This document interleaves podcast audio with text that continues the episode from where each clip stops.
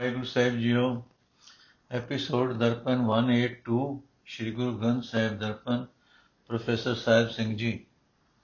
ਸ਼ਲੋਕ ਮਹਲਾ ਪਹਿਲਾ ਸਿਮਲ ਰੁਖ ਸਰਾਇਰਾ, ਅਤ ਦੀਰ ਗਤ ਮੁਚ, ਓਏ ਜੇ ਆਵੇ ਆਸ ਕਰ ਜਾਏ ਨਿਰਾਸੇ ਕਿਤ। ਫਲ ਫਿੱਕੇ ਫੁੱਲ ਬਕਬਕੇ ਕੰਮ ਨਾ ਆਵੇ ਪਤ। ਮਿੱਠਤ ਨੀਵੀ ਨਾਨਕਾ, ਗੁਣ ਚੰਗਿਆਈਆਂ ਤਤ। ਸਭ ਕੋ ਨਿਵੇ, ਆਪ ਕੋ, ਪਰ ਕੋ ਨਿਵੇ ਨ ਕੋਏ। ਧਰਤਾ ਰਾਜੂ ਤੋਲੀਐ ਨਿਵੇ ਸੁਗੋਰਾ ਹੋਏ। ਅਪਰਾਧੀ ਦੂਣਾ ਨਿਵੇ, ਜੋ ਹੰਤਾ ਮਿਰਗਾਏ ਸੀਸ ਨਿਵਾਈਏ ਕਿਆ ਤਿਏ ਜਾ ਹਿਰਦੈ ਕੁਸੁਦੈ ਜਾਏ। ਅਰਸਿਮਲ ਦਾ ਰੁੱਖ ਕਿੱਡਾ ਸਿੱਧਾ, ਲੰਮਾ ਤੇ ਮੋਟਾ ਹੁੰਦਾ ਹੈ, ਪਰ ਉਹ ਪੰਛੀ ਦੇ ਫਲ ਖਾਣ ਦੀ ਆਸ ਰੱਖ ਕੇ ਪਰ ਉਹ ਪੰਛੀ ਜੋ ਫਲ ਖਾਣ ਦੀ ਆਸ ਰੱਖ ਕੇ ਇਸ ਉੱਤੇ ਆ ਬੈਠਦੇ ਹਨ, ਉਹ ਨਿਰਾਸ਼ ਹੋ ਕੇ ਕਿਉਂ ਜਾਂਦੇ ਹਨ? ਇਸ ਦਾ ਕਾਰਨ ਇਹ ਹੈ ਕਿ ਰੁੱਖ ਭਾਵੇਂ ਐਡਾ ਉੱਚਾ, ਲੰਮਾ ਤੇ ਮੋਟਾ ਹੈ, ਪਰ ਇਸ ਦੇ ਫਲ ਫਿੱਕੇ ਹੁੰਦੇ ਹਨ ਤੇ ਫੁੱਲ ਬੇਸਵਾਦ ਹਨ। ਪੱਤਰ ਵੀ ਕਿਸੇ ਕੰਮ ਨਹੀਂ ਆਉਂਦੇ। हे ਨਾਨਕ, ਨੀਵੇਂ ਰਹਿਣ ਵਿੱਚ ਮਿਠਾਸ ਹੈ, ਗੁਣ ਹਨ, ਨੀਵਾਂ ਰਹਿਣਾ ਸਾਰੇ ਗੁਣਾਂ ਦਾ ਸਾਰ ਹੈ। ਭਾਵ ਸਭ ਤੋਂ ਚੰਗਾ ਗੁਣ ਹੈ। ਭਾਵੇਂ ਆਮ ਤੌਰ ਤੇ ਜਗਤ ਵਿੱਚ ਹਰ ਇੱਕ ਜੀਵ ਆਪਣੇ ਸਵਾਰਥ ਲਈ ਲਿਫਦਾ ਹੈ, ਕਿਸੇ ਦੂਜੇ ਦੀ ਖਾਤਰ ਨਹੀਂ। ਇਹ ਵੀ ਵੇਖ ਲਵੋ ਕਿ ਜੋ, ਜੇ ਤਕੜੀ ਉੱਤੇ ਧਰ ਕੇ ਤੋਲਿਆ ਜਾਵੇ, ਭਾਵ ਜੇ ਚੰਗੀ ਤਰ੍ਹਾਂ ਪਰਖ ਕੀਤੀ ਜਾਵੇ, ਤਾਂ ਵੀ ਨੀਵਾ ਪਲੜਾ ਹੀ ਭਾਰਾ ਹੁੰਦਾ ਹੈ। ਭਾਵ ਜੋ ਲਿਫਦਾ ਹੈ, ਉਹੀ ਵੱਡਾ ਗਿਣੀਂਦਾ ਹੈ। ਪਰ ਨਿਉਣ ਦਾ ਭਾਵ ਮਨੋ ਨਿਉਣਾ ਹੈ। ਨਿਰਾ ਸਰੀਰ ਨਿਵਾਉਣਾ ਨਹੀਂ ਹੈ। ਜੇ ਸਰੀਰ ਦੇ ਨਿਵਾਉਣ ਨੂੰ ਨੀਵਾ ਰਹਿਣਾ ਆਖੀਦਾ ਹੋਵੇ, ਤਾਂ ਸ਼ਿਕਾਰੀ ਜੋ ਮਿਰਗ ਮਾਰਦਾ ਫਿਰਦਾ ਹੈ, ਲਿਫ ਕੇ ਦੋਰਾ ਹੋ ਜਾਂਦਾ ਹੈ, ਪਰ ਜੇ ਨਿਰਾ ਸਿਰ ਹੀ ਨਿਵਾ ਦਿੱਤਾ ਜਾਏ, ਤਾਂ ਅੰਦਰੋਂ ਜੀਵ ਖੋਟੇ ਹੀ ਰਹਿਣ, ਤਾਂ ਇਹ ਨਿਉਣ ਦਾ ਕੋਈ ਲਾਭ ਨਹੀਂ ਹੋ ਸਕਦਾ। ਜੇ ਨਿਰਾ ਸਿਰ ਸਿਰ ਹੀ ਨਿਵਾ ਦਿੱਤਾ ਜਾਏ, ਤੇ ਅੰਦਰੋਂ ਜੀਵ ਖੋਟੇ ਹੀ ਰਹਿਣ, ਤਾਂ ਇਸ ਨਿਉਣ ਦਾ ਕੋਈ ਲਾਭ ਨਹੀਂ ਹੋ ਸਕਦਾ। ਮਹਲਾ ਪਹਿਲਾ ਪੜ ਪੁਸਤਕ ਸੰਧਿਆ ਬਾਦੰ ਸਿਲ ਪੁਜ, ਪੂਜਸ ਬਗਲ ਸਮਾਦਨ ਮੁਖ ਝੂਠ ਵਿਭੋਖਨ ਸਾਰਨ, ਤ੍ਰਿਪਾਲ ਤੇ ਹਾਲ ਵਿਚਾਰ ਗਲ ਮਹਲਾ ਤਿਲਕ ਦੇ ਲਾਟੰ ਦੋਇ ਧੋਤੀ ਵਸ ਕਪਾਟੰ।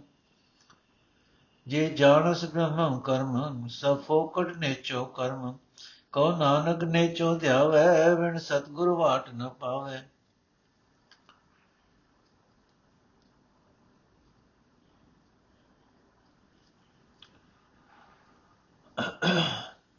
ਅਰਥ। ਪੰਡਤ ਵੇਦ ਆਦਿਕ ਧਾਰਮਿਕ ਪੁਸਤਕਾਂ ਪੜ੍ਹ ਕੇ ਸੰਧਿਆ ਕਰਦਾ ਹੈ ਅਤੇ ਹੋਰਨਾਂ ਨਾਲ ਚਰਚਾ ਛੇੜਦਾ ਹੈ। ਮੂਰਤੀ ਪੂਜਦਾ ਹੈ ਅਤੇ ਬਗਲੇ ਵਾਂਗ ਸਮਾਧੀ ਲਾਉਂਦਾ ਹੈ। ਮੁੱਖੋਂ ਝੂਠ ਬੋਲਦਾ ਹੈ, ਪਰ ਉਸ ਝੂਠ ਨੂੰ ਬੜੇ ਸੋਹਣੇ ਗਹਿਣਿਆਂ ਵਾਂਗ ਸੋਹਣਾ ਕਰਕੇ ਵਿਖਾਰਦਾ ਹੈ। ਪਰ ਰੋਜ਼ ਤਿੰਨ ਵੇਲੇ ਗਾਇਤਰੀ ਮੰਤਰ ਨੂੰ ਵਿਚਾਰਦਾ ਹੈ, ਗਲ ਵਿੱਚ ਮਾਲਾ ਰੱਖਦਾ ਹੈ ਤੇ ਮੱਥੇ ਉੱਤੇ ਤਿਲਕ ਲਾਉਂਦਾ ਹੈ, ਸਦਾ ਦੋ ਧੋਤੀਆਂ ਪਾਸ ਰੱਖਦਾ ਹੈ ਤੇ ਸੰਧਿਆ ਕਰਨ ਵੇਲੇ ਸਿਰ ਉੱਤੇ ਇੱਕ ਵਸਤਰ ਧਰ ਲੈਂਦਾ ਹੈ। ਪਰ ਜੇ ਇਹ ਪੰਡਤ ਰੱਬ ਦੀ ਸਿਫਤ ਸਲਾਹ ਦਾ ਕੰਮ ਜਾਣਦਾ ਹੋਵੇ, ਤਾਂ ਨਿਸ਼ਚੈ ਕਰਕੇ ਜਾਣ ਲਵੋ ਕਿ ਇਹ ਸਭ ਕੰਮ ਫੋਕੇ ਹਨ। ਆਖੇ ਨਾਨਕ, ਮਨੁੱਖ ਸ਼ਰਧਾ ਧਾਰ ਕੇ ਰੱਬ ਨੂੰ ਸਿਮਰੇ, ਕੇਵਲ ਇਹੋ ਰਸਤਾ ਗੁਣਕਾਰੀ ਹੈ, ਪਰ ਇਹ ਰਸਤਾ ਸਤਿਗੁਰੂ ਤੋਂ ਬਿਨਾ ਨਹੀਂ ਲੱਭਦਾ। ਪੌੜੀ ਕੱਪੜ ਰੂਪ ਸੁਹਾਵਣਾ ਛੜ ਦੁਨੀਆ ਅੰਦਰ ਜਾਵਣਾ। ਮੰਦਾ ਚੰਗਾ ਆਪਣਾ ਆਪੇ ਹੀ ਕੀਤਾ ਭਾਵਣਾ ਹੁਕਮ ਕੀਏ ਮਨ ਭਾਵਦੇ ਰਾ ਪੀੜੇ ਅੱਗੇ ਜਾਵਣਾ। ਨੰਗਾ ਦੋ ਜਗ ਚਾਲਿਆ, ਤਾਂ ਦਿਸੈ ਖਰਾ ਡਰਾਵਣਾ। ਕਰ ਔਗਣ ਪਛੋਤਾਵਣਾ ਕਰ ਔਗਣ ਪਛੋਤਾਵਣਾ ਅਰਥ। ਇਹ ਸੋਹਣਾ ਸਰੀਰ ਤੇ ਸੋਹਣਾ ਰੂਪ ਕਿਸੇ ਇਸੇ ਜਗਤ ਵਿੱਚ ਜੀਵਾਂ ਨੇ ਛੱਡ ਕੇ ਤੁਰ ਜਾਣਾ ਹੈ। ਹਰ ਇੱਕ ਜੀਵ ਨੇ ਆਪੋ ਆਪਣੇ ਕੀਤੇ ਹੋਏ ਚੰਗੇ ਤੇ ਮੰਦੇ ਕਰਮਾਂ ਦਾ ਫਲ ਆਪ ਭੋਗਣਾ ਹੈ। ਜਿਸ ਮਨੁੱਖ ਨੇ ਮਨ ਮਨੀਆਂ ਹਕੂਮਤਾਂ ਕੀਤੀਆਂ ਹਨ, ਉਸ ਨੂੰ ਅਗਾ ਔਖੀਆਂ ਘਾਟੀਆਂ ਵਿੱਚੋਂ ਦੀ ਲੰਘਣਾ ਪਵੇਗਾ। ਭਾਵ ਆਪਣੀ, ਆਪਣੀਆਂ ਕੀਤੀਆਂ ਹੋਈਆਂ ਵਧੀਕੀਆਂ ਦੇ ਵੱਟੇ ਕਸ਼ਟ ਸਹਿਣੇ ਪੈਣਗੇ। ਇਹੋ ਜਿਹਾ ਜੀਵ ਨੰਗਾ ਕੀਤਾ ਜਾਂਦਾ ਹੈ, ਭਾਵ ਉਸ ਦੇ ਕੀਤੇ ਹੋਏ ਪਾਪ ਕਰਮਾਂ ਦਾ ਨਕਸ਼ਾ ਉਸ ਦੇ ਸਾਹਮਣੇ ਰੱਖਿਆ ਜਾਂਦਾ ਹੈ, ਦੋਜ਼ਖ ਵਿੱਚ ਧੱਕਿਆ ਜਾਂਦਾ ਹੈ ਅਤੇ ਉਸ ਵੇਲੇ ਉਸ ਨੂੰ ਆਪਣੇ ਆਪ ਨੂੰ ਬੜਾ ਡਰਾਉਣਾ ਰੂਪ ਦਿਸਦਾ ਹੈ। ਬੈੜੇ ਕੰਮ ਕਰਕੇ ਅੰਤ ਪਛਤਾਉਣਾ ਹੀ ਪੈਂਦਾ ਹੈ। ਸ਼ਲੋਕ ਮਹੱਲਾ ਪਹਿਲਾ, ਦਇਆ ਕਪਾ ਸੰਤੋਖ ਸੋਧ ਜਤ ਕੰਡੀ ਸਤਵਟ, ਇਹ ਜਨੇਊ ਜੀ ਕਾ ਹੈ ਤ ਪਾਂਡੇ ਘਤ ਨਾ ਇਹ ਟੁੱਟੇ ਨਾ ਮਲ ਲਗੇ ਨਾ ਇਹ ਜਲੇ ਨ ਜਾਏ। ਧਨ ਸਮਾਨ ਸਨਾਨ ਕਾ ਜੋ ਗਲ ਚੱਲੇ ਪਾਏ। ਚੌਕੜ ਮੂਲ ਅਣਾਇਆ ਵੈ ਚੌਕੇ ਪਾਇਆ। ਸਿੱਖਾਂ ਕਨ ਚੜਾਈਆਂ, ਗੁਰ ਬ੍ਰਾਹਮਣ ਥਿਆ। ਉਹ ਮੁਆ ਉਹ ਝੜ ਪਿਆ, ਮੇ ਤੱਗਾ ਗਿਆ। ਉਹ ਮੁਆ ਉਹ ਝੜ ਪਿਆ ਵੇ ਤੱਗਾ ਗਿਆ। ਅਰਥ। हे ਪੰਡਤ ਜੋ ਤੇਰੇ ਪਾਸ, ਜੇ ਤੇਰੇ ਪਾਸ ਇਹ ਆਤਮਾ ਦੇ ਕੰਮ ਆਉਣ ਵਾਲਾ ਜਨੇਊ ਹੈ, ਤਾਂ ਮੇਰੇ ਗਲ ਪਾ ਪਾ ਦੇ। ਇਹ ਜਨੇਊ ਜਿਸ ਦੀ ਕਪਾ ਦਇਆ ਹੋਵੇ, ਜਿਸ ਦਾ ਸੂਤ ਸੰਤੋਖ ਹੋਵੇ, ਜਿਸ ਦੀਆਂ ਗੰਢਾਂ ਸਤ ਹੋਣ, ਜਤ ਹੋਣ, ਜਿਸ ਦੀਆਂ ਗੰਢਾਂ ਜਤ ਹੋਣ, ਅਤੇ ਜਿਸ ਦਾ ਵਟ ਉੱਚਾ ਆਚਰਣ ਹੋਵੇ ਇਹ ਪੰਡਤ, ਇਹੋ ਜਿਹਾ ਜਨੇਊ ਨਾ ਟੁੱਟਦਾ ਹੈ, ਨਾ ਹੀ ਇਸ ਨੂੰ ਮਹਿਲ ਲੱਗਦੀ ਹੈ। ਨਾ ਇਹ ਸੜਦਾ ਹੈ ਅਤੇ ਨਾ ਹੀ ਇਹ ਗੁਆਚਦਾ ਹੈ। ਇਹ ਨਾਨਕ, ਉਹ ਮਨੁੱਖ ਭਾਗਾ ਵਾਲੇ ਹਨ, ਜਿਨ੍ਹਾਂ ਨੇ ਇਹ ਜਨੇਊ ਆਪਣੇ ਗਲੇ ਵਿੱਚ ਪਾ ਲਿਆ ਹੈ। ਇਹ ਪੰਡਤ, ਇਹ ਜਨੇਊ ਜੋ ਤੂੰ ਪਾਉਂਦਾ ਫਿਰਦਾ ਹੈ, ਇਹ ਤਾਂ ਤੂੰ ਚਾਰ ਕੋਡਾ ਮੁੱਲ ਦੇ ਕੇ ਮੰਗਵਾ ਲਿਆ। ਆਪਣੇ ਜਜਮਾਨ ਦੇ ਚੌਕੇ ਵਿੱਚ ਬੈਠ ਕੇ ਉਸ ਦੇ ਗਲ ਪਾ ਦਿੱਤਾ। ਫਿਰ ਤੂੰ ਉਸ ਦੇ ਕੰਨ ਵਿੱਚ ਉਪਦੇਸ਼ ਦਿੱਤਾ ਕਿ ਅੱਜ ਤੋਂ ਤੇਰਾ ਗੁਰੂ ਬ੍ਰਾਹਮਣ ਹੋ ਗਿਆ। ਸਮਾਂ ਪੁੱਛਣ ਤੇ ਜਦੋਂ ਉਹ ਜਜਮਾਨ ਮਰ ਗਿਆ, ਸਮਾਂ ਪੁੱਗਣ ਤੇ ਜਦੋਂ ਉਹ ਜਜਮਾਨ ਮਰ ਗਿਆ, ਤਾਂ ਉਹ ਜਨੇਊ ਉਸ ਦੇ ਸਰੀਰ ਤੋਂ ਢਹਿ ਪਿਆ ਭਾਵ ਸੜ ਗਿਆ ਜਾਂ ਡਿੱਗ ਪਿਆ, ਪਰ ਆਤਮਾ ਦੇ ਨਾਲ ਨਾ ਨਿਭਿਆ। ਇਸ ਵਾਸਤੇ ਉਹ ਜਜਮਾਨ ਵਿਚਾਰਾ ਜਨੇਊ ਤੋਂ ਬਿਨਾ ਹੀ ਸੰਸਾਰ ਤੋਂ ਗਿਆ। ਮਹੱਲਾ ਪਹਿਲਾ, ਲੱਖ ਚੋਰੀਆਂ, ਲੱਖ ਜਾਰੀਆਂ, ਲੱਖ ਕੁੜੀਆਂ, ਲੱਖ ਗਾਲ। ਲੱਖ ਠਗੀਆਂ ਪੈਨਾ ਮੀਆਂ, ਰਾਤ ਦਿਨ ਅਸ ਜੀ ਨਾਲ ਤਨ ਕਪਾਹੋਂ ਕਤਿਏ ਬਾਹਮਣ ਵਟੇ ਆਏ। ਕੋ ਬਕਰਾ ਰਿਨ ਖਾਇਆ, ਸਭ ਕੋ ਆਖੇ ਪਾਏ। ਹੋਏ ਪੁਰਾਣਾ ਸੁਟਿਏ ਫਿਰ ਵੀ ਵੀ ਫਿਰ ਪਾਈਏ ਹੋਰ। ਨਾਨਕ ਤਗ ਨ ਟੁੱਟੇ, ਜੇ ਤਗ ਹੋਵੇ ਜੋਰ।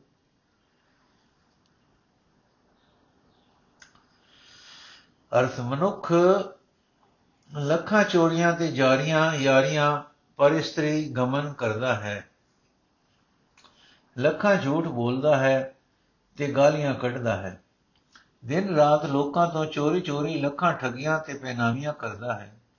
ਇਹ ਤਾਂ ਹੈ ਮਨੁੱਖ ਦੇ ਅੰਤਰ ਆਤਮੇ ਦਾ ਹਾਲ, ਪਰ ਬਾਹਰੋਂ ਤੱਕੋ ਲੋਕਾਂ ਚਾਰੀ ਕੀ ਕੁਝ ਹੋ ਰਿਹਾ ਹੈ? ਕਪਾਹ ਤੋਂ ਭਾਵ ਕਪਾਹ ਲਿਆ ਕੇ ਧਾਗਾ ਕਤਿਆ ਜਾਂਦਾ ਹੈ ਅਤੇ ਬ੍ਰਾਹਮਣ ਜਜਮਾਨ ਦੇ ਘਰ ਆ ਕੇ ਉਸ ਧਾਗੇ ਨੂੰ ਵਟ ਦਿੰਦਾ ਹੈ। ਘਰ ਆਏ ਹੋਏ ਸਾਰੇ ਅੰਗ ਸਾਕਾਂ ਨੂੰ ਬਕਰਾ ਮਾਰ ਕੇ ਜੋ ਰਿੰਨ ਕੇ ਖੋਇਆ ਜਾਂਦਾ ਹੈ, ਘਰ ਦਾ ਹਰ ਇੱਕ ਪ੍ਰਾਣੀ ਆਖਦਾ ਹੈ ਜਨੇਊ ਪਾਇਆ ਗਿਆ ਹੈ ਜਨੇਊ ਪਾਇਆ ਗਿਆ ਹੈ। ਜਦੋਂ ਇਹ ਜਨੇਊ ਪੁਰਾਣਾ ਹੋ ਜਾਂਦਾ ਹੈ ਤਾਂ ਸੁੱਟ ਦਿੱਤਾ ਜਾਂਦਾ ਹੈ ਅਤੇ ਇਸ ਦੇ ਥਾਂ ਹੋਰ ਜਨੇਊ ਪਾ ਲਿਆ ਜਾਂਦਾ ਹੈ। हे ਨਾਨਕ, ਜੇ ਧਾਗੇ ਵਿੱਚ ਜ਼ੋਰ ਹੋਵੇ ਭਾਵ ਜੇ ਆਤਮਾ ਦੇ ਕੰਮ ਆਉਣ ਵਾਲਾ, ਆਤਮਾ ਨੂੰ ਬਲ ਦੇਣ ਵਾਲਾ ਕੋਈ ਜਨੇਊ ਹੋਵੇ ਤਾਂ ਉਹ ਧਾਗਾ ਨਹੀਂ ਟੁੱਟਦਾ। ਮਹਲਾ ਪਹਿਲਾ। ਨਾਏ ਮਨੀਏ ਪਤ ਉਪਜੇ ਸਲਾਈ ਸਚ ਸੂਤ ਦਰ ਗਏ ਅੰਦਰ ਪਾਈਏ ਤਗ ਨ ਟੁੱਟ ਸਪੂਤ। ਅਰਥ ਕਪਾਹ ਤੋਂ ਕੱਤੇ ਹੋਏ ਸੂਤਰ ਦਾ ਜਨੇਊ ਪਾ ਕੇ ਰੱਬ ਦੇ ਦਰ ਤੇ ਸੁਰਖਰੂ ਹੋਣ ਦੀ ਆਸ ਰੱਖਣੀ ਵਿਅਰਥ ਹੈ। ਰੱਬ ਦੀ ਦਰਗਾਹ ਵਿੱਚ ਤਦੋਂ ਹੀ ਆਦਰ ਮਿਲਦਾ ਹੈ ਜੇ ਰੱਬ ਦਾ ਨਾਮ ਹਿਰਦੇ ਵਿੱਚ ਦ੍ਰਿੜ ਕਰ ਲਈਏ, ਕਿਉਂਕਿ ਰੱਬ ਦੀ ਸਿਫਤ ਸਲਾਹ ਹੀ ਸੁੱਚਾ ਜਨੇਊ ਹੈ। ਇਹ ਸੁੱਚਾ ਜਨੇਊ ਧਾਰਨ ਕੀਤਿਆਂ ਦਰਗਾਹ ਵਿੱਚ ਮਾਣ ਮਿਲਦਾ ਹੈ ਅਤੇ ਇਹ ਕਦੇ ਟੁੱਟਦਾ ਵੀ ਨਹੀਂ। ਮਹੱਲਾ ਪਹਿਲਾ, ਤਗ ਨ ਇੰਦਰੀ, ਤਗ ਨ ਨਾਰੀ, ਬਲਕੇ ਤੁਖ ਪਵੇ ਨਿਦਾੜੀ ਤਗ ਨ ਪੈਰੀ, ਤਗ ਨ ਹੱਥੀ, ਤਗ ਨ ਜੀਵਾ, ਤਗ ਨ ਅੱਖੀ। ਵੇ ਤਗਾ ਆਪੇ ਵਤੈ, ਵਟ ਧਾਗੇ ਅਵਰਾ ਗਤੈ।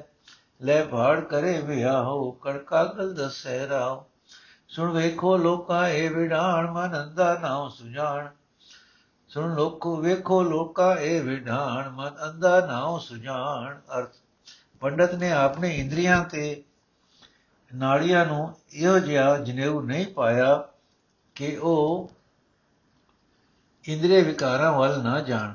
ਇਸ ਵਾਸਤੇ ਨਿਤ ਹਰ ਰੋਜ਼ ਉਸ ਦੀ ਬੇਇੱਜ਼ਤੀ ਹੁੰਦੀ ਹੈ। ਪੈਰਾਂ ਨੂੰ ਅਜਿਹਾ ਜਨੇਊ ਨਹੀਂ ਪਾਇਆ ਕਿ ਭੈੜੇ ਪਾਸੇ ਨਾ ਲੈ ਜਾਣ। ਹੱਥਾਂ ਨੂੰ ਜਨੇਊ ਨਹੀਂ ਪਾਇਆ ਕਿ ਉਹ ਮੰਦੇ ਕੰਮ ਨਾ ਕਰਨ। ਜੀਵ ਨੂੰ ਕੋਈ ਜਨੇਊ ਨਹੀਂ ਪਾਇਆ ਕਿ ਪਰਾਈ ਨਿੰਦਾ ਕਰਨ ਤੋਂ ਹਟੀ ਰਹੇ। ਅੱਖਾਂ ਨੂੰ ਐਸਾ ਜਨੇਊ ਨਹੀਂ ਪਾਇਆ ਕਿ ਪਰਾਈ ਇਸਤਰੀ ਵੱਲ ਨਾ ਤੱਕਣ ਆਪ ਤਾਂ ਇਹੋ ਜਿਹੇ ਜਨੇਊ ਤੋਂ ਵਾਂਝਿਆ ਹੋਇਆ ਭਟਕਦਾ ਫਿਰਦਾ ਹੈ। ਪਰ ਕਪਾਹ ਦੇ ਸੂਤ ਦੇ ਧਾਗੇ ਵਟ-ਵਟ ਕੇ ਹੋਰਨਾਂ ਨੂੰ ਪਾਉਂਦਾ ਹੈ। ਆਪਣੇ ਹੀ ਜਜਮਾਨਾਂ ਦੀਆਂ ਧੀਆਂ ਦੇ ਵਿਆਹ ਦਖਣਾ ਲੈ ਲੈ ਕੇ ਕਰਦਾ ਹੈ ਤੇ ਪਤਰੀ ਸੋਧ-ਸੋਧ ਕੇ ਉਹਨਾਂ ਨੂੰ ਰਸਤਾ ਦੱਸਦਾ ਹੈ।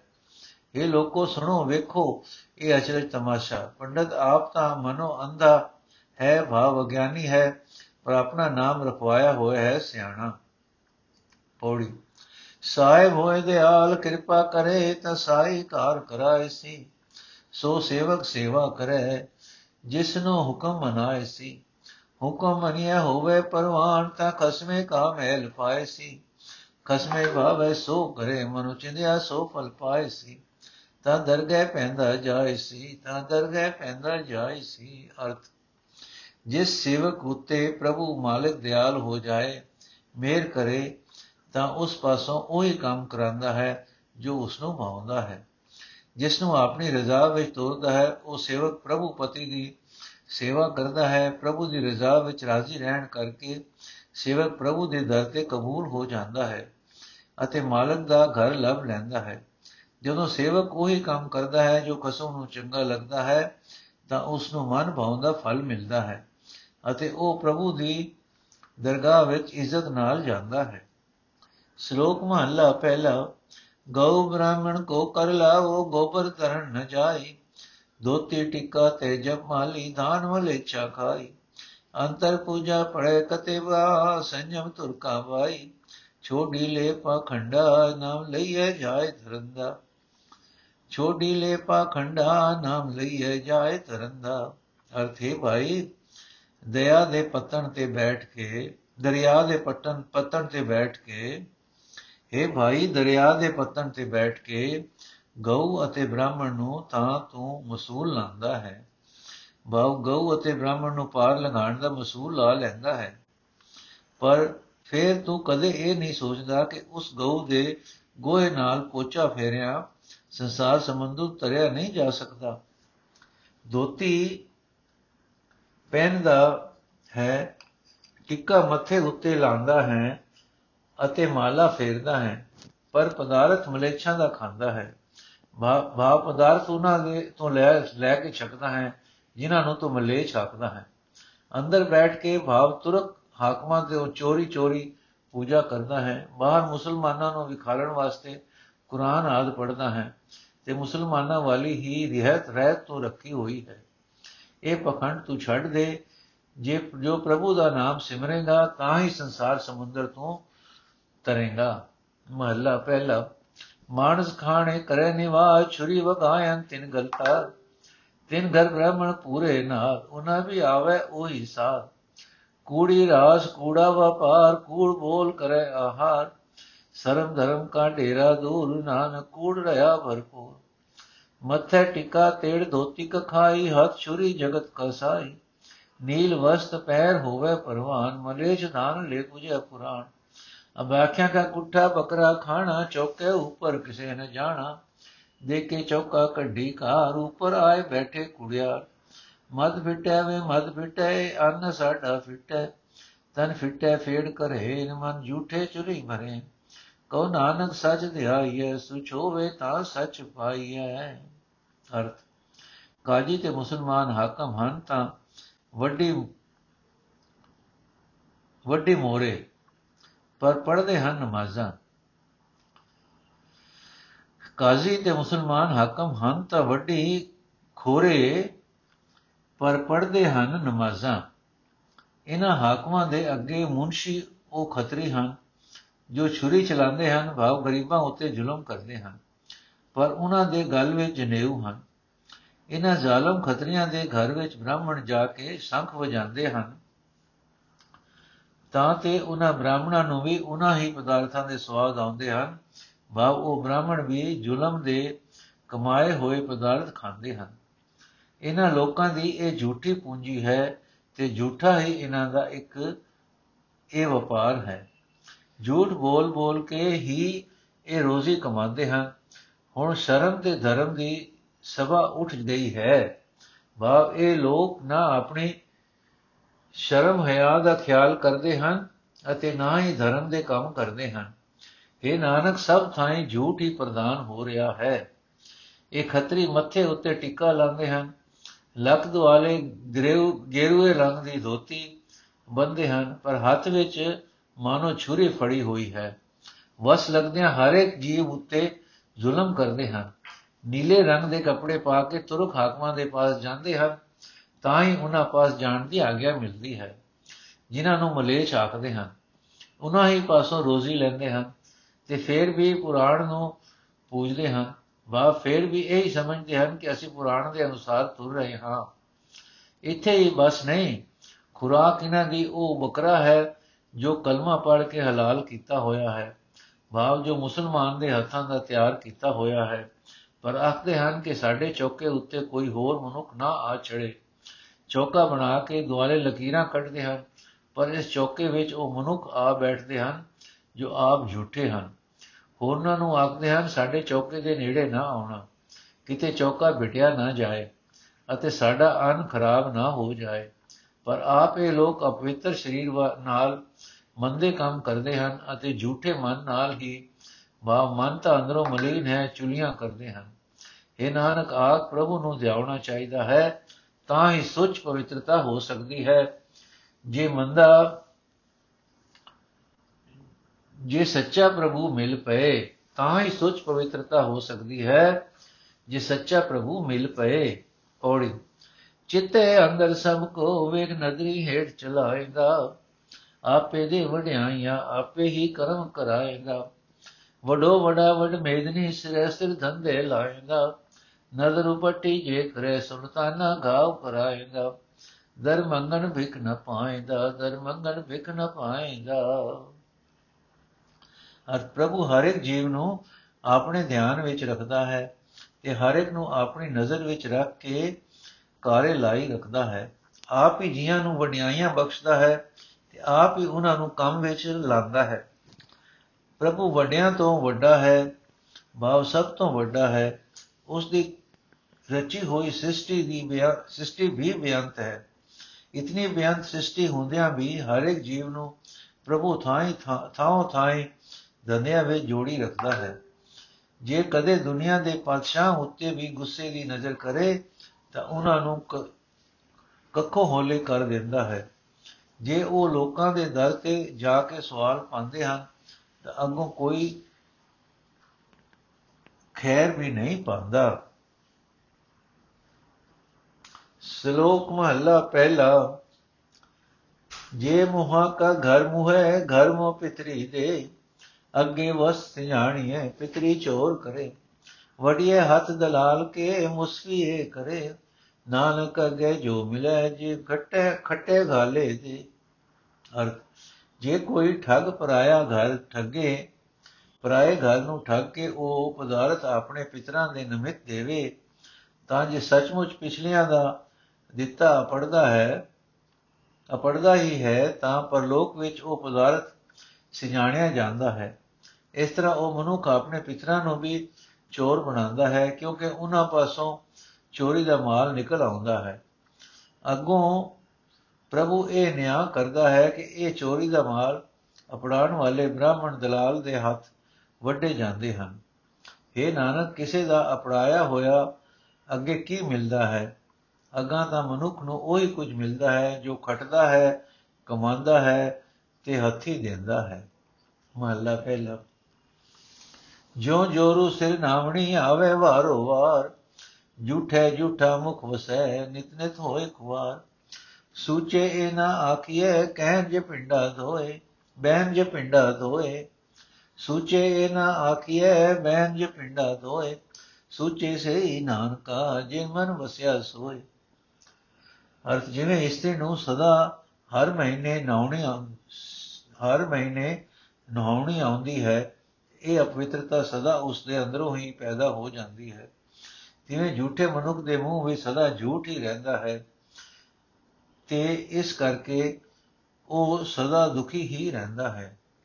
ਅਜੇ ਮਨੁੱਖ ਸੁੱਚੇ ਨਹੀਂ ਆਖੇ ਜਾਂਦੇ, ਜੋ ਜੋ ਨਿਰਾ ਸਰੀਰ ਨੂੰ ਹੀ ਧੋ ਕੇ ਆਪਣੇ ਵੱਲੋਂ ਪਵਿੱਤਰ ਬਣ ਕੇ ਬੈਠ ਜਾਂਦੇ ਹਨ। ਇਹ ਨਾਨਕ, ਕੇਵਲ ਉਹੀ ਮਨੁੱਖ ਸੁੱਚੇ ਹਨ ਜਿਨ੍ਹਾਂ ਦੇ ਮਨ ਵਿੱਚ ਪ੍ਰਭੂ ਵਸਦਾ ਹੈ। ਪੌੜੀ। ਤੁਰੇ ਪੁਲਾ ਤੁਰੇ ਪਲਾਣੇ ਪੌਣ ਵੇ ਘਰ ਰੰਗੀ ਹਰਮ ਸਵਾਰਿਆ। ਕੋਠੇ ਮੰਡਲ ਮਾੜੀਆਂ ਲਾਏ ਬੈਠੇ ਕਰ ਪਾਸਾਰਿਆ। ਚੀਜ਼ ਕਰਨ ਮਨ ਭਾਵਦੇ ਹਰ ਦੂਜਣ ਨਾਹੀ ਹਾਰਿਆ। ਕਰ ਫਰਮਾਸ਼ ਖਾਇਆ, ਵੇਖ ਮਹਿਲਤ ਮਰਨ ਵਿਸਾਰਿਆ। ਜਰ ਆਈ ਜੋ ਬਨ ਹਾਰਿਆ, ਜਰ ਆਈ ਜੋ ਬਨ ਹਾਰਿਆ। ਅਰਥ। ਜਿਨ੍ਹਾਂ ਪਾਸ ਕਾਠੀਆਂ ਸਮੇਤ ਭਾਵ ਸਦਾ ਤਿਆਰ ਬਰ ਤਿਆਰ ਘੋੜੇ ਹਵਾ ਵਰਗੀ ਤਿੱਖੀ ਚਾਲ ਵਾਲੇ ਹੁੰਦੇ ਹਨ, ਜੋ ਆਪਣੇ ਹਰਮਾ ਹਰਮਾ ਨੂੰ ਕਈ ਰੰਗਾਂ ਨਾਲ ਸਜਾਉਂਦੇ ਹਨ, ਜੋ ਮਨੁ ਕੋਠੇ, ਮਹਿਲ, ਮਾੜੀਆਂ ਆਦਿ ਪਸਾਰ, ਪਸਾਰੇ ਪਸਾਰ ਕੇ ਹੰਕਾਰੀ ਹੋਏ ਬੈਠੇ ਹਨ, ਜੋ ਮਨੁੱਖ ਮਨ ਮਨੀਆਂ ਰੰਗ ਰਲੀਆਂ ਮਾਣਦੇ ਹਨ, ਪਰ ਪ੍ਰਭੂ ਨੂੰ ਨਹੀਂ ਪਛਾਣਦੇ, ਉਹ ਆਪਣਾ ਮਨੁੱਖਾ ਜਨਮ ਹਾਰ ਬੈਠਦੇ ਹਨ। ਜੋ ਮਨੁੱਖ ਗਰੀਬਾਂ ਉੱਤੇ ਹੁਕਮ ਕਰਕੇ ਪਦਾਰਥ ਖਾਂਦੇ ਹਨ, ਭਾਵ ਮੌਜਾਂ ਮਾਣਦੇ ਹਨ ਅਤੇ ਆਪਣੇ ਮਹਿਲਾਂ ਨੂੰ ਤੱਕ ਤੱਕ ਕੇ ਆਪਣੀ ਮੌਤ ਨੂੰ ਭੁਲਾ ਦਿੰਦੇ ਹਨ, ਉਹਨਾਂ ਜਵਾਨੀ ਦੇ ਠੱਗਿਆਂ ਨੂੰ, ਭਾਵ ਜਵਾਨੀ ਦੇ ਨਸ਼ੇ ਵਿੱਚ ਮਸਤ ਪਏ ਹੋਏ ਮਨੁੱਖਾਂ ਨੂੰ ਗਫਲਤ ਵਿੱਚ ਹੀ ਬੁਢੇਪਾ ਆਦ ਬੰਦਾ ਹੈ। ਸ਼ਲੋਕ ਮਹੱਲਾ ਪਹਿਲਾ, ਜੇਕਰ ਸੂਤਕ ਮਨੀਐ ਸਭ ਤੇ ਸੂਤਕ ਹੋਏ, ਲੋਹੇ ਅਤੇ ਲਕੜੀ ਅੰਦਰ ਕੀੜਾ ਹੋਏ ਗੋਹੇ ਅਤੇ ਲਕੜੀ ਅੰਦਰ ਕੀੜਾ ਹੋਏ। ਜੇਕਰ ਸੂਤਕ ਮਨੀਐ ਸਭ ਤੇ ਸੂਤਕ ਹੋਏ, ਗੋਹੇ ਅਤੇ ਲਕੜੀ ਅੰਦਰ ਕੀੜਾ ਹੋਏ। ਜੇਤੇ ਦਾਣੇ ਅਨ ਕੇ ਜੀਆਂ ਬਾਜ ਨ ਕੋਏ, ਪਹਿਲਾ ਪਾਣੀ ਜਿਉ ਹੈ ਜਿਤ ਹਰਿਆ ਸਭ ਕੋਏ। ਸੂਤਕ ਕਿਉ ਕਰ ਰਖਿਐ, ਸੂਤਕ ਭਵੇ ਰਸੋਏ। ਨਾਨਕ ਸੂਤਕ ਏਵ ਨ ਉਤਰੇ, ਗਿਆਨ ਉਤਾਰੇ ਧੋਏ। ਅਰਥ, ਜੇ ਸੂਤਕ ਨੂੰ ਮੰਨ ਲਈਏ, ਭਾਵ ਜੇ ਮੰਨ ਲਈਏ ਕਿ ਸੂਤਕ ਦਾ ਭਰਮ ਰੱਖਣਾ ਚਾਹੀਦਾ ਹੈ, ਤਾਂ ਇਹ ਵੀ ਚੇਤਾ ਰੱਖੋ ਕਿ ਇਸ ਤਰ੍ਹਾਂ ਸੂਤਕ ਸਭ ਥਾਂ ਹੁੰਦਾ ਹੈ। ਗੋਹੇ ਤੇ ਲੱਕੜੀ ਦੇ ਅੰਦਰ ਵੀ ਕੀੜੇ ਹੁੰਦੇ ਹਨ ਭਾਵ ਜੰਮਦੇ ਰਹਿੰਦੇ ਹਨ। ਅੰਨ ਦੇ ਜਿਤਨੇ ਵੀ ਦਾਣੇ ਹਨ, ਜਿਨ੍ਹਾਂ ਵਿੱਚੋਂ ਕੋਈ ਦਾਣਾ ਵੀ ਜੀਵ ਤੋਂ ਬਿਨਾ ਨਹੀਂ ਹੈ। ਪਾਣੀ ਆਪ ਹੀ ਜੀਵ ਹੈ, ਕਿਉਂਕਿ ਇਸ ਨਾਲ ਹਰ ਇੱਕ ਜੀਵ ਹਰਾ ਭਰਾ ਭਾਵ ਜਿੰਦ ਵਾਲਾ ਹੁੰਦਾ ਹੈ। ਸੂਤਕ ਕਿਵੇਂ ਰੱਖਿਆ ਜਾ ਸਕਦਾ ਹੈ? ਭਾਵ ਸੂਤਕ ਦਾ ਭਰਮ ਪੂਰੇ ਤੌਰ ਤੇ ਮੰਨਣਾ ਬੜਾ ਹੀ ਕਠਨ ਹੈ, ਕਿਉਂਕਿ ਇਸ ਤਰ੍ਹਾਂ ਦਾ ਹਰ ਵੇਲੇ ਹੀ ਰਸੋਈ ਵਿੱਚ ਸੂਤਕ ਪਿਆ ਰਹਿੰਦਾ ਹੈ। ਇਹ ਨਾਨਕ, ਇਸ ਤਰ੍ਹਾਂ ਭਾਵ ਕਰਮਾਂ ਵਿੱਚ ਪਿਆ ਸੂਤਕ ਮਨ ਤੋਂ ਨਹੀਂ ਉਤਰਦਾ, ਇਸ ਨੂੰ ਪ੍ਰਭੂ ਦਾ ਗਿਆਨ ਹੀ ਧੋ ਕੇ ਲਾ ਸਕਦਾ ਹੈ। ਮਹਲਾ ਪਹਿਲਾ, ਮਨ ਕਾ ਸੂਤਕ ਲੋਭ ਹੈ ਜੇਵਾ ਸੂਤਕ ਕੂੜ, ਅੱਖੀ ਸੂਤਕ ਵੇਖਣਾ ਪਰਤ੍ਰਿਯ ਪਰ ਧਨ ਰੂ ਕੰਨੀ ਸੂਤਕ ਕਨ ਪੈ ਲਾਇਤ ਭਾਰੀ ਖਾਏ। ਨਾਨਕ ਹੰਸਾ ਆਦਮੀ ਜਮ ਬੱਦੇ ਜੰਪੁਰ ਜਾਏ। ਹਰ ਮਨ ਦਾ ਸੂਤਕ ਲੋਭ ਹੈ, ਭਾਵ ਜਿਨ੍ਹਾਂ ਮਨੁੱਖਾਂ ਦੇ ਮਨ ਨੂੰ ਲੋਭ ਰੂਪੀ ਸੂਤਕ ਚਮੜਿਆ ਹੈ, ਜੀਵ ਦਾ ਸੂਤਕ ਝੂਠ ਬੋਲਣਾ ਹੈ, ਭਾਵ ਜਿਨ੍ਹਾਂ ਮਨੁੱਖਾਂ ਦੀ ਜੀਵ ਨੂੰ ਝੂਠ ਰੂਪਕ ਰੂਪ ਸੂਤਕ ਹੈ। ਭਾਵ ਜਿਨ੍ਹਾਂ ਮਨੁੱਖਾਂ ਦੀਆਂ ਅੱਖਾਂ ਨੂੰ ਪਰਾਇਆ ਧਨ ਅਤੇ ਪਰਾਈਆਂ ਇਸਤਰੀਆਂ ਦਾ ਰੂਪ ਤੱਕਣ ਦਾ ਸੂਤਕ ਚਮੜਿਆ ਹੋਇਆ ਹੈ ਜਿਨ੍ਹਾਂ ਮਨੁੱਖਾਂ ਦੇ ਕੰਨ ਵਿੱਚ ਵੀ ਸੂਤਕ ਹੈ ਕਿ ਕੰਨ ਨਾਲ ਬੇਫਿਕਰ ਹੋ ਕੇ ਚੁਗਲੀ ਸੁਣਦੇ ਹਨ। ਇਹ ਨਾਨਕ, ਇਹੋ ਜਿਹੇ ਮਨੁੱਖ ਵੇਖਣ ਨੂੰ ਭਾਵੇਂ ਹੰਸਾਂ ਵਰਗੇ ਸੋਹਣੇ ਹੋਣ, ਤਾਂ ਵੀ ਉਹ ਬੱਧੇ ਹੋਏ ਨਰਕ ਵਿੱਚ ਜਾਂਦੇ ਹਨ।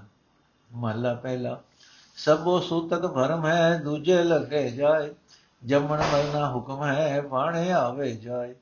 ਖਾਣਾ ਪੀਣਾ ਪਵਿੱਤਰ ਹੈ, ਦਿੱਤੋ ਰਿਜਕ ਸੰਭਾਏ ਨਾਨਕ ਜਿਨੀ ਗੁਰਮੁਖ 부ਝਿਆ ਤੇ ਨਾ ਸੂਤਕ ਨਾਏ ਅਰ ਸੂਤਕ ਨਿਰਾ ਭਰਮ ਹੀ ਹੈ ਇਹ ਸੂਤਕ ਰੂਪ ਭਰਮ ਮਾਇਆ ਵਿੱਚ ਫਸਿਆ ਮਨੁੱਖ ਨੂੰ ਆ ਲੱਗਦਾ ਹੈ ਉਹ ਤਾਂ ਜੀਵਾਂ ਦਾ ਜਮਣਾ ਮਰਨਾ ਪ੍ਰਭੂ ਦਾ ਹੁਕਮ ਹੈ ਪ੍ਰਭੂ ਦੀ ਰਜਾ ਵਿੱਚ ਹੀ ਜੀਵ ਜੰਮਦਾ ਹੈ ਤੇ ਮਰਦਾ ਹੈ ਪਦਾਰਥਾਂ ਦਾ ਖਾਣਾ ਪੀਣਾ ਵੀ ਪਵਿੱਤਰ ਹੈ ਭਾਵ ਮਾੜਾ ਨਹੀਂ ਕਿਉਂਕਿ ਪ੍ਰਭੂ ਨੇ ਆਪ ਇਕੱਠਾ ਕਰਕੇ ਰਿਜ਼ਕ ਜੀਵਾਂ ਨੂੰ ਦਿੱਤਾ ਹੈ ਇਹ ਨਾਨਕ ਜਿਨ੍ਹਾਂ ਗੁਰਮੁਖਾਂ ਨੇ ਇਹ ਗੱਲ ਸਮਝ ਲਈ ਹੈ, ਉਹਨਾਂ ਨੂੰ ਸੂਤਕ ਨਹੀਂ ਲੱਗਦਾ। ਪੌੜੀ, ਸਤਗੁਰ ਵੱਡਾ ਕਰ ਸਲਾਈਐ ਜਿਸ ਵਿੱਚ ਵੱਡੀਆਂ ਵੱਡੀਆਂ ਆਈਆਂ। ਸਹਿ ਮੇਲੇ ਤੇ ਨਦਰੀਆਂ ਆਈਆਂ ਜਾਂ ਤੇ ਜ਼ਬਾਨਾਂ ਤੇ ਮਨ ਵਸਾਈਆਂ। ਕਰਨ ਹੁਕਮ ਮਸਤਕ ਹੱਥ ਦਰ ਵਿੱਚੋਂ ਮਾਰ ਕਢੀਆਂ ਬੁਰਾਈਆਂ ਸਹਿ ਟੁੱਟੇ ਨੋਨ ਦਪਾਈਆਂ ਸਹਿ ਟੁੱਟੇ ਨੋਨ ਦਪਾਈਆਂ ਅਰਥ, ਸਤਗੁਰ ਨੇ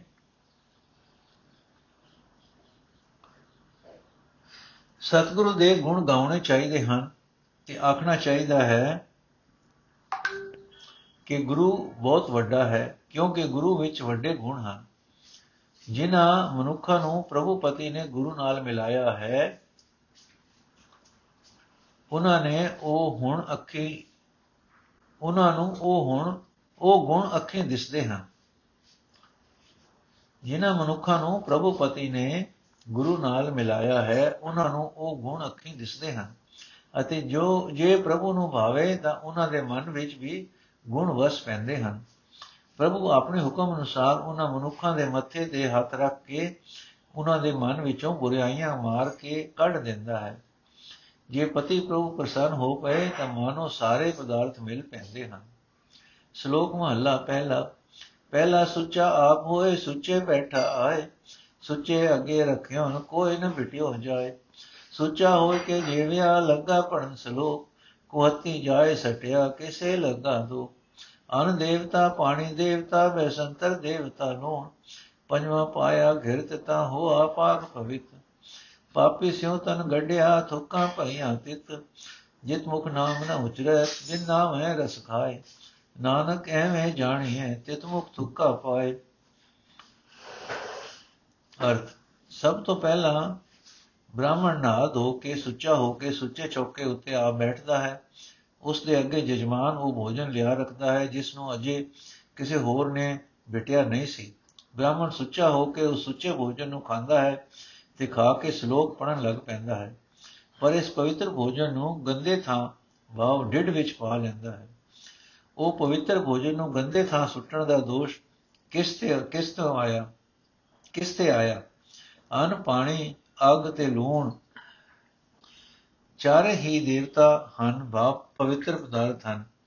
ਪੰਜਵਾਂ, ਘਿਓ ਵੀ ਪਵਿੱਤਰ ਹੈ, ਜੇ ਇਹਨਾਂ ਚੋਹਾਂ ਵਿੱਚ ਪਾਈਦਾ ਹੈ, ਜੋ ਇਹਨਾਂ ਚੋਹਾਂ ਵਿੱਚ ਪਾਈਦਾ ਹੈ, ਤਾਂ ਭਾਵ ਇਹਨਾਂ ਪੰਜਾਂ ਨੂੰ ਰਲਾਇਆ, ਬੜਾ ਬੜਾ ਪਵਿੱਤਰ ਭੋਜਨ ਤਿਆਰ ਹੁੰਦਾ ਹੈ। ਪਰ ਦੇਵਤਿਆਂ ਦੇ ਇਸ ਸਰੀਰ ਨੂੰ ਭਾਵ ਇਸ ਪਵਿੱਤਰ ਭੋਜਨ ਨੂੰ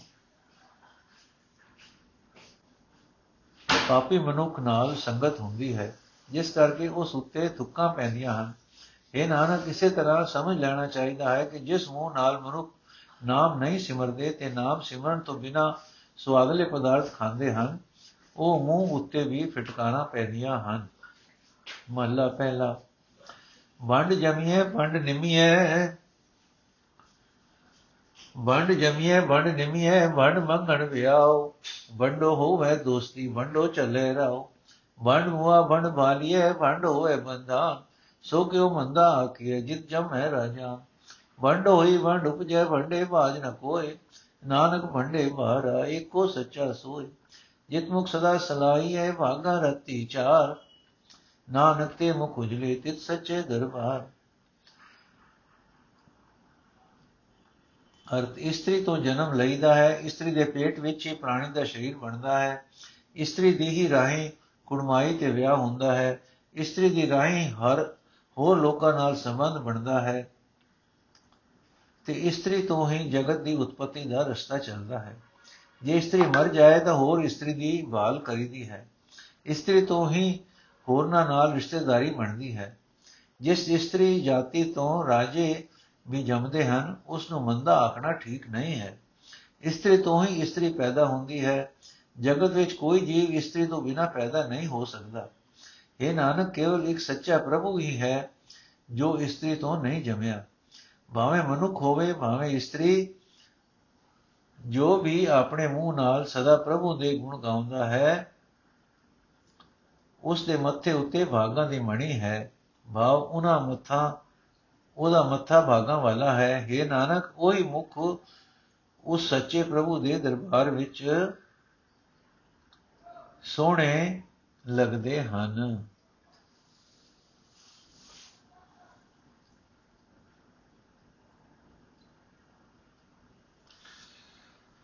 ਪੌੜੀ, ਸਭ ਕੋ ਆਖੇ ਆਪਣਾ, ਜਿਸ ਨਾਹੀ ਸੋ ਚੁਣ ਕਢੀਐ। ਕੀਤਾ ਆਪੋ ਆਪਣਾ, ਆਪੇ ਹੀ ਲੇਖਾ ਸੰਜੀਐ ਜਾਂ ਰਹਿਣਾ ਨਹੀਂ, ਐਤ ਜਗ ਤੱਕ ਆਇਤ ਗਾਲ ਵਹੰਡੀਐ। ਮੰਦਾ ਕਿਸੇ ਨਾ ਆਕੀਏ ਪੜ ਅੱਖਰ ਇਹੋ ਬੂਝੀਐ। ਮੂਰਖੇ ਨਾਲ ਨ ਲੁਜੀਐ ਮੂਰਖੇ ਨਾਲ ਨ ਲੁਜੀਐ ਅਰ ਜਗਤ ਵਿੱਚ ਹਰ ਇੱਕ ਜੀਵ ਨੂੰ ਮਮਤਾ ਲੱਗੀ ਹੋਈ ਹੈ, ਜਿਸ ਨੂੰ ਮਮਤਾ ਨਹੀਂ, ਉਹ ਚੁਣ ਕੇ ਵੱਖਰਾ ਕਰ ਵਿਖਾਓ। ਭਾਵ ਕੋਈ ਵਿਰਲਾ ਹੈ, ਜਿਸ ਨੂੰ ਮਮਤਾ ਨਹੀਂ ਹੈ। ਆਪੋ ਆਪਣੇ ਕੀਤੇ ਕਰਮਾਂ ਦਾ ਲੇਖਾ ਆਪ ਹੀ ਕਰਨਾ ਪੈਂਦਾ ਹੈ। ਜਦੋਂ ਇਸ ਜਗਤ ਵਿੱਚ ਸਦਾ ਰਹਿਣਾ ਹੀ ਨਹੀਂ ਹੈ, ਤਾਂ ਜਿਉਂ ਕਿਉਂ ਹੰਕਾਰ ਵਿੱਚ ਪੈ ਕੇ ਖਪੀਏ?